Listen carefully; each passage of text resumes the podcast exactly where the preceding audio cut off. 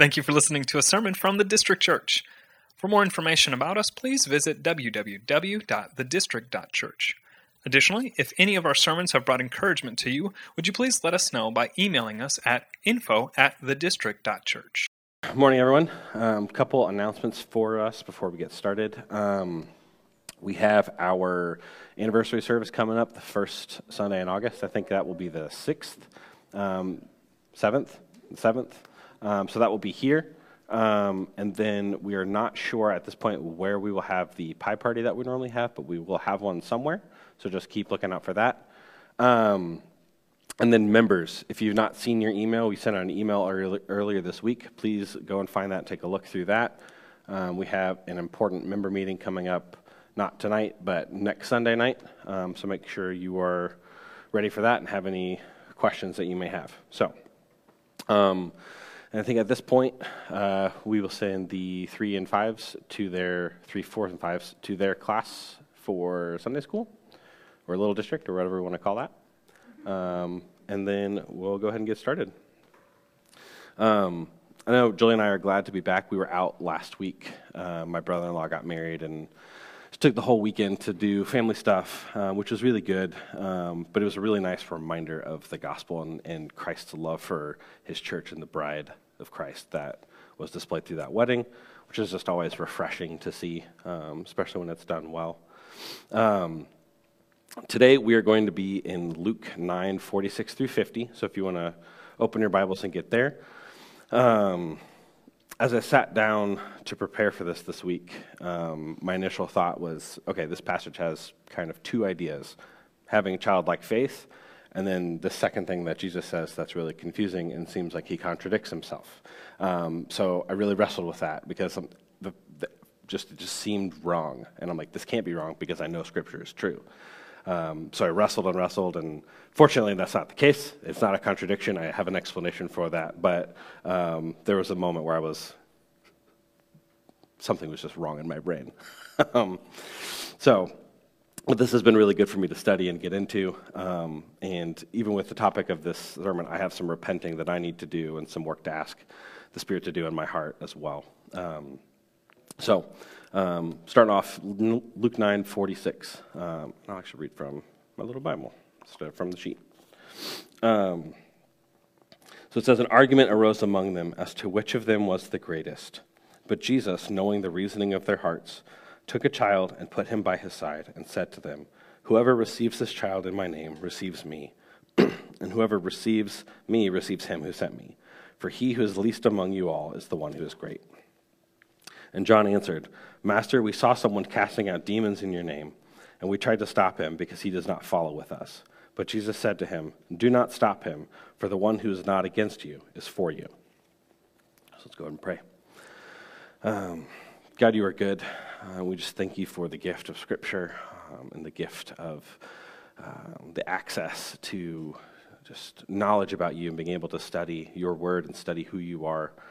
Uh, we just pray that today um, that you would speak to us and that you would soften our hearts to hear your word um, and that we would be encouraged and edified um, and equipped to to better serve you and to better glorify you in our daily lives. Um, we thank you for that and just um, just ask that you would you would be present in our hearts this morning. It's in Jesus' name we pray. Amen. Um, okay, so today I have really just one, I think, main point, and I'm not certain how to plainly state that. Um, and this might sound cliche, but I feel like it's it's one of the better verses to explain what I think the solution is.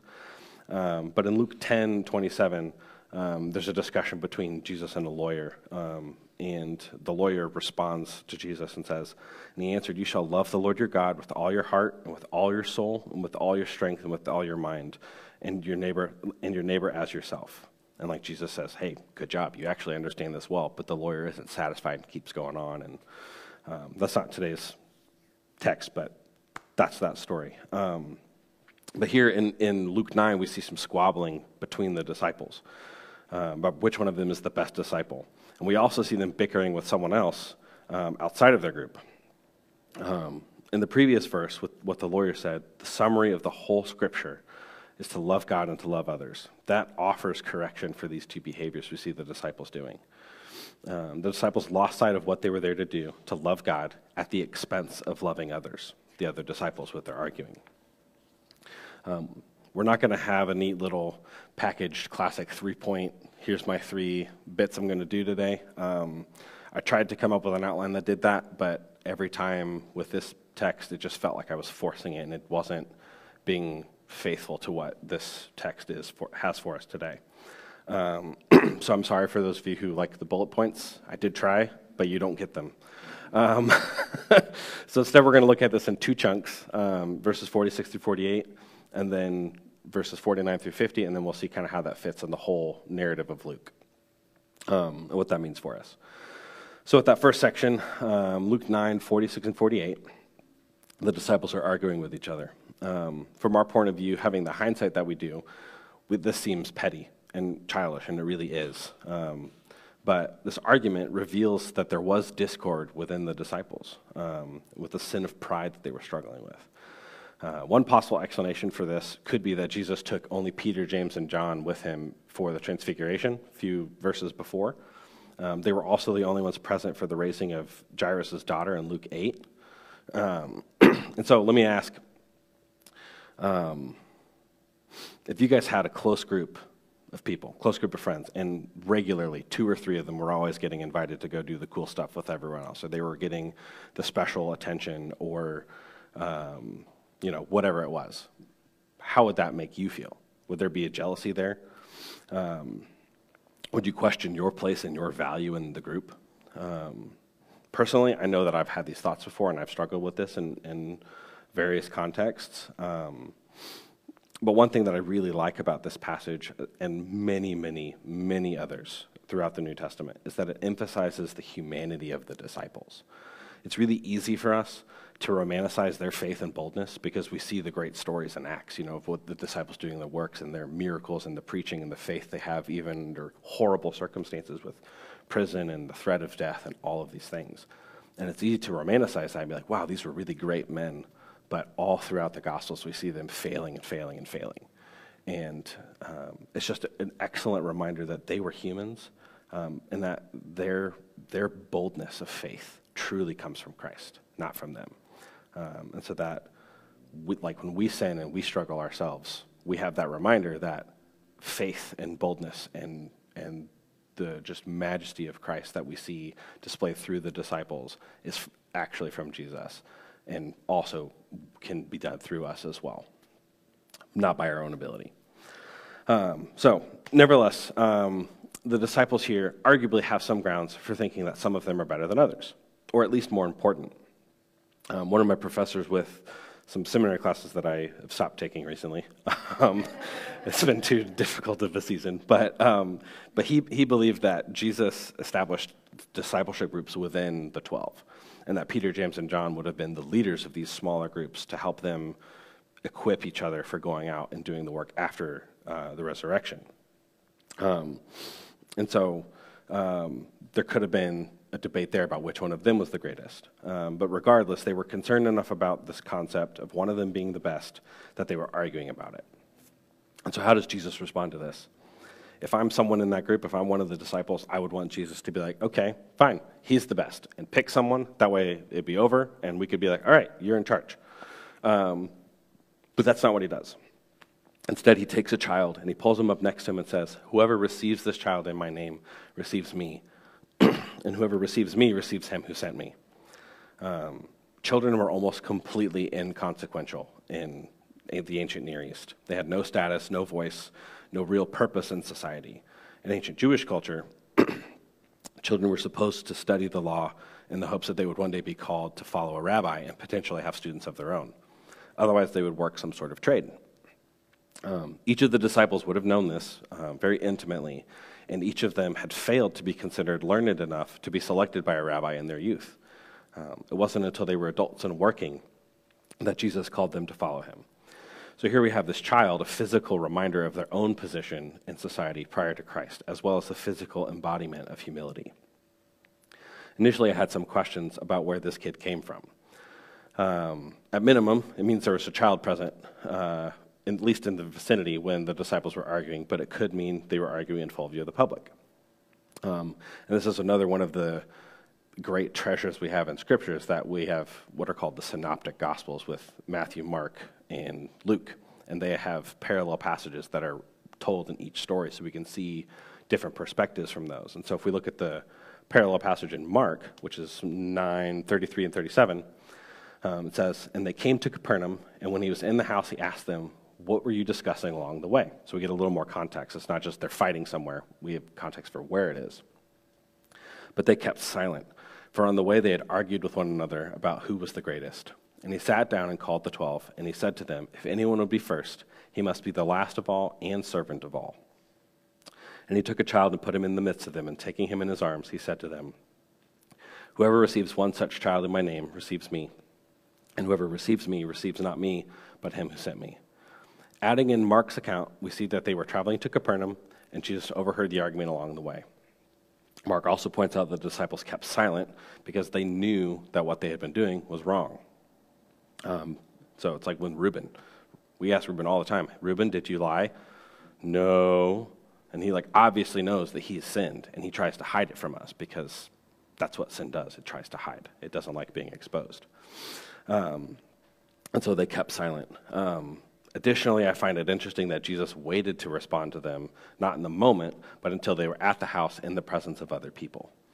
Um, that's when he chose to rebuke them. Um, I like to think that this is Jesus serving an extra slice of humble pie to the twelve. It's like, I could have rebu rebuked you in private when it was just us, but I'm going to wait and do this with other people because you need to get this message. Um, but he wasn't being vindictive about it. Um, it, uh, yeah, it's just it's just a difficult lesson for them to learn, and he was doing it with grace and with gen gentleness. Um, And Jesus deeply loves them and wants the best for them, but not in the sense that they really want. And for us, not even often in the sense that we want. Um, you know, it's like with your kids. They want snacks all the time, but they need to eat what's good for them. And so there's, there's w wisdom in that. Um, and so the disciples were arguing over fame and essentially status, and not, um, not unlike celebrity pastors today vying for the spotlight. Um, but Jesus offers them a way to be more like him, offers a sweeter, gentler intimacy with who he is and how he is to be reflected in their lives. He says, "Whoever receives this child in my name receives me, and whoever receives me receives him who sent me. For he who is least among you all is the one who is great." I think there are two ways we can interpret what Jesus means to receive the child, and I think both of them achieve the same purpose. Um, as I said earlier, children were almost as low as you could go in the social hierarchy, um, and I think you can take this to mean, be like this child. Humble yourselves and think of yourselves like a child, um, which would be consistent with what he says in Matthew eighteen, saying, "And calling to him a child, he put him in the midst of them and said, 'Truly I say to you, unless you turn and become like children, you will not never enter the kingdom of heaven. Whoever humbles himself like this child is the greatest in the kingdom of heaven.'" We even see the same language of the least being the greatest. You could also interpret receive here to mean care for, or care for the least of these. Get off your high horse and wash some feet. Um, I think this is uh, the more correct way to view this passage. Um, it's consistent with Matthew twenty-five, forty, where he says, "And the king will answer them, 'Truly I say to you, as you did it, uh, as you did it to one of the least of these, my brothers, you did it to me.'" Mark's account also adds some context here by saying, "If anyone who would be first, he must be last of all and servant of all." Um, primarily, the metaphor of receiving the child here is meant to emphasize the humility of, in service to others. Jesus saying that our view of status and value is broken, um, and that humility of service, humility and service of others are more important than any acclaim we could esteem, um, and that this humble service of others is what will actually be rewarded in heaven. Um, before we move on to the next chunk of verses, I do want to take a moment um, and think, have you guys think about your own position, um, whether it's at work or at home, friends, family, neighborhood, Um, or even here where you serve at church. Um, just just take, a, take a second and think, why are you in the place that you are? Um, what do you hope to get out of it? Um, and ask, are you, are you seeking influence and wealth or praise? Are you desiring to serve or encourage or bless others? Or maybe a confusing mixture of all of those things? Um, because that's, I believe that's a very real reality. Um, but just take a minute, um, maybe pray for a second, or write down wherever you're taking notes um, what you're thinking about, and ask the Holy Spirit to renew your mind and how you consider consider those things.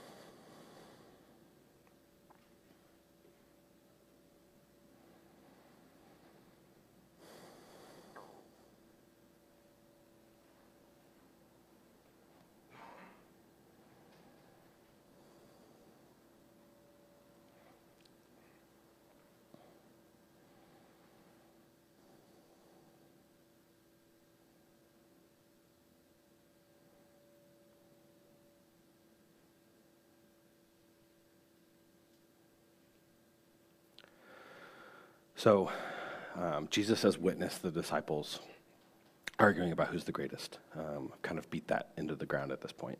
Um, and he rebukes their pride with some gentle instruction. So how, how do the disciples respond? Um, picking up in Luke nine forty-nine, it says, John answered, Master, we saw someone casting out demons in your name, and we tried to stop him, because he does not follow with us. But Jesus said to him, do not stop him, for the one who is not against you is for you. This response seems strange to me. Um, Jesus had just told them not to quarrel over who's the greatest, um, and instead instructed them to humbly serve others. And here, John, one of the disciples closest to Jesus, excuse me, seemingly brags about something they did, which we see invites even more rebuke. Um, I feel like if the disciples had a T-shirt, it would say like something like "constantly rebuked" or something along those lines, because it's just every single verse it seems like they're getting it wrong. Um, So, yeah, um, at some point in their journey, though, the disciples had sought, seen this man casting out demons in the name of Jesus.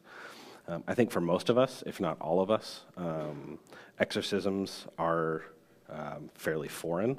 Um, I don't know that I've ever seen one. I've never experienced that to myself. I know a couple people that have seen stuff similar, but... Um, But from what we see in Scripture, um, people are only able to exorcise demons by the power of Christ. Um, in Acts nineteen, we see some people who tried to cast out demons by the name of Jesus, but they didn't have his authority, and the demons overpowered them and even mocked them. Um, in Matthew twelve, some Pharisees claim Jesus is casting out demons by the power of the devil, which he immediately rebukes and proclaims his own authority. So given those examples, if this unnamed man is successfully casting out demons in the name of Christ, then he must have Christ. Plain and simple. But the disciples still sought to stop him. Um, Jesus rebukes them for trying to stop this man. At first, I thought that these two sections weren't related, um, the part about the quarreling and the part about them, them stopping this man. Um, but this reaction to someone else's working miracles is the continuation of their pride. Someone else outside of their group was doing works to make the name of Christ famous and in service of others, exactly the sort of thing Jesus told them to do in verse forty-eight. Um, Matthew Henry says in his commentary on the passage, um, now if ever any society of Christians in this world had reason to silence those that were not of their communion, the twelve disciples at this time had, and yet Jesus Christ chid them for what they did and warned them not to do the like again. The disciples thought that they were the only ones who should get to cast out demons. They thought much of themselves and little of others, and Jesus rebukes them.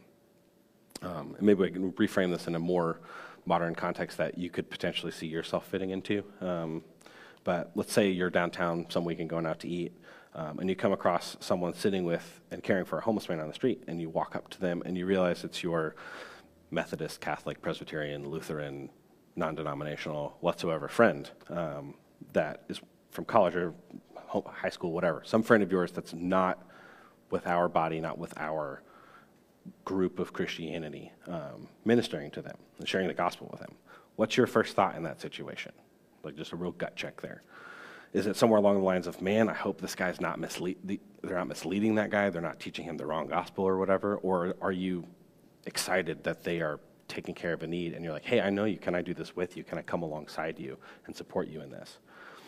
Um, more immediately, how do we look at the other church that we share a space with? Um, Do we view them as co-laborers in the faith or someone working against us? Um, I have to confess, I often find myself fixating on what we call secondary or even tertiary issues um, and neglecting more important things. Um, and, and don't get me wrong there, I think it's very important to have those discussions about the, the accessory issues of the faith and theology. Um, and it's even good to have those between different denominations, but that isn't ultimately why we are here, and we shouldn't thwart someone else's service because they disagree with us in those ways. Um, or because, as Matthew Henry puts it, they aren't of our communion. Um, Jesus plainly rebukes that mentality in any subsequent actions here by saying, do not stop him, for the one who is not against you is for you. Um, some of you may be familiar with another time Jesus said something similar to this, and this is what I thought was seemingly contradictory. In Matthew twelve thirty, we have another exorcism, this time by Jesus, and he says at the end of that encounter to the Pharisees, he who is not with me is against me, and he who does not gather with me scatters abroad. It's pretty much the opposite of what he tells the disciples here. Um, and for context, the Pharisees in this passage could not rationalize that Jesus might actually be the Messiah, and so they assumed he must be casting out demons by the power of Beelzebul, or the devil, and his, his host. Um, this is also where we see the "a house divided cannot stand" saying. And so what does this mean? Um, is this one of those fabled contradictions people claim discredits the authority of the Bible? At first glance, it looks like that, um, but that isn't the case. Um, and it's a good example of why it's important to use um, good translations when you're studying Scripture. Um, I don't know if there's any K J V-only people in here. Um, I'm sorry if this is hard to hear, uh, but the King James is not the best translation out there. Um, and it's, in defense of the people who translate it, it's not their fault. Um, so the way we determine if a translation is a good and solid translation is based on, largely on uh, what source material is used. So we like to use the oldest and best copies of manuscripts to make translations. And the K J V didn't use the oldest and best because they hadn't been discovered yet. Um, so we've just, since the K J V was translated, we've discovered older, closer to the time of writing manuscripts that are much more authentic and accurate to what was written by the authors of the Bible. Um, and so I think I've got a slide for this, but if we look at, uh, we're going to look at the Christian Standard Bible and the K J V side by side. Luke fifty, um, the Christian Standard Bible says, "Do not stop, or don't stop him," Jesus told him, "because whoever is not against you is for you." And the K J V says, "And Jesus said unto him, forbid him not, for he that is not against us is for us." Um, and I think the key difference here um, is that Jesus is included in the direct object in the King James, and he is not in the E S V or the Christian Standard or a lot of other translations. Um, and technically, it's not a mistranslation because the manuscripts the King James had used a different Greek word there than the manuscripts that we have today. Um, But um, there is a difference. Um, and so why is that important? It's not a whole lot different, but, um, and, I, and, and disclaimer, the King James isn't wrong here, and you can interpret it correctly, but if you're just reading it at face value, that us can, be th can throw you off. And so just a reminder when you guys are doing your own Bible study, be cautious with what translations you use and how you dig into, into that stuff. Um, But in Luke nine, Jesus is telling the disciples that just because someone isn't in their close-knit group doesn't mean that they aren't following Jesus' teaching or that they aren't genuinely working for the good of the kingdom. In the Matthew story, Jesus is pointing out that the Pharisees are not with him um, and that they are against him, not because they are physically with him, because they are in that context, they're right there, um, but they are not with him spiritually. They just claimed that he'd worked by the power of the devil against the devil. Um, The Pharisees were not with Jesus, and they were against him, and this was evidenced by their behavior. Whereas with the unnamed man casting out demons, he was not physically with the disciples, but he was with them in mission and spirit, as it was evidenced by his success in casting out demons in Jesus' name. And so the same goes for us, um, and I think this can be difficult, a difficult distinction to make sometimes. Um, but there are two ways that Jesus classifies people as being together, in spirit and in person. Um, all of us here in this room are together. Um, in the same sense that the disciples were, in that we're physically working towards the mission of the gospel together as one body of believers.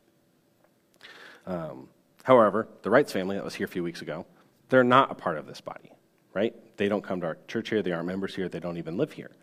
Um, but they are still working towards the same goal of spreading the gospel and making the name of Christ famous somewhere else, and we should be excited and encouraged that they are doing that. Um, and so, uh, and this should be a supreme encouragement to us, um, because we are called to go and make disciples, to serve humbly, and to love and worship the Lord. And it is a really tall order, um, but it is a wholly rewarding one.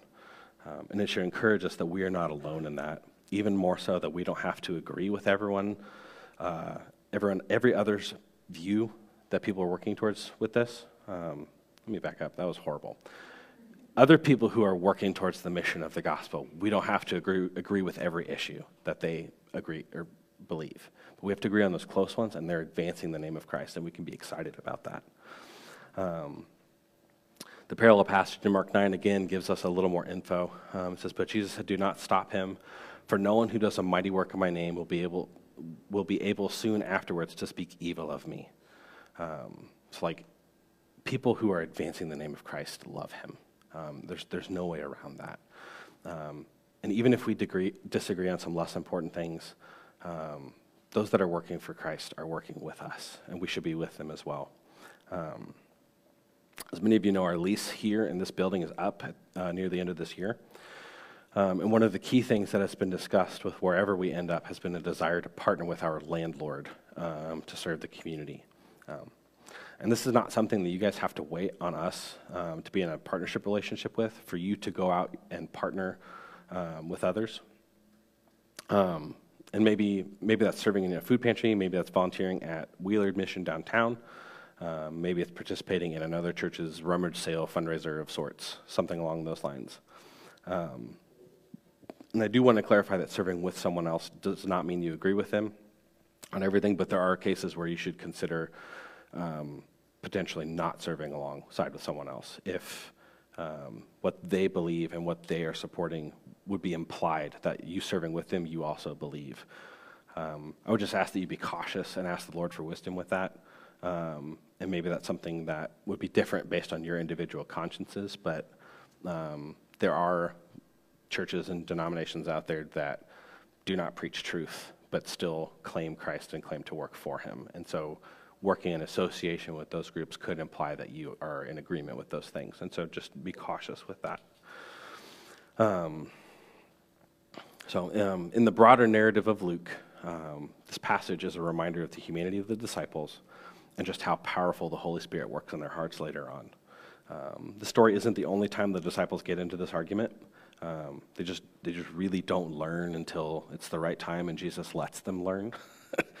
um, so that happens again in Matthew twenty, um, before Jesus is entering Jerusalem on Palm Sunday. Um, James and John's mom comes to Jesus and asks them to seat him at his right and his left when he is in glory, and the rest of the disciples understandably get really angry with this. Um, it happens again in Luke twenty-two, after Jesus has instituted the Lord's Supper. Jesus is, Jesus is just working on their hearts over and over and over again, so that after he leaves, they will be prepared to work together to advance the gospel. And, and more immediately in the storyline, um, he's about to send them out again in a few weeks with the sending of the seventy-two.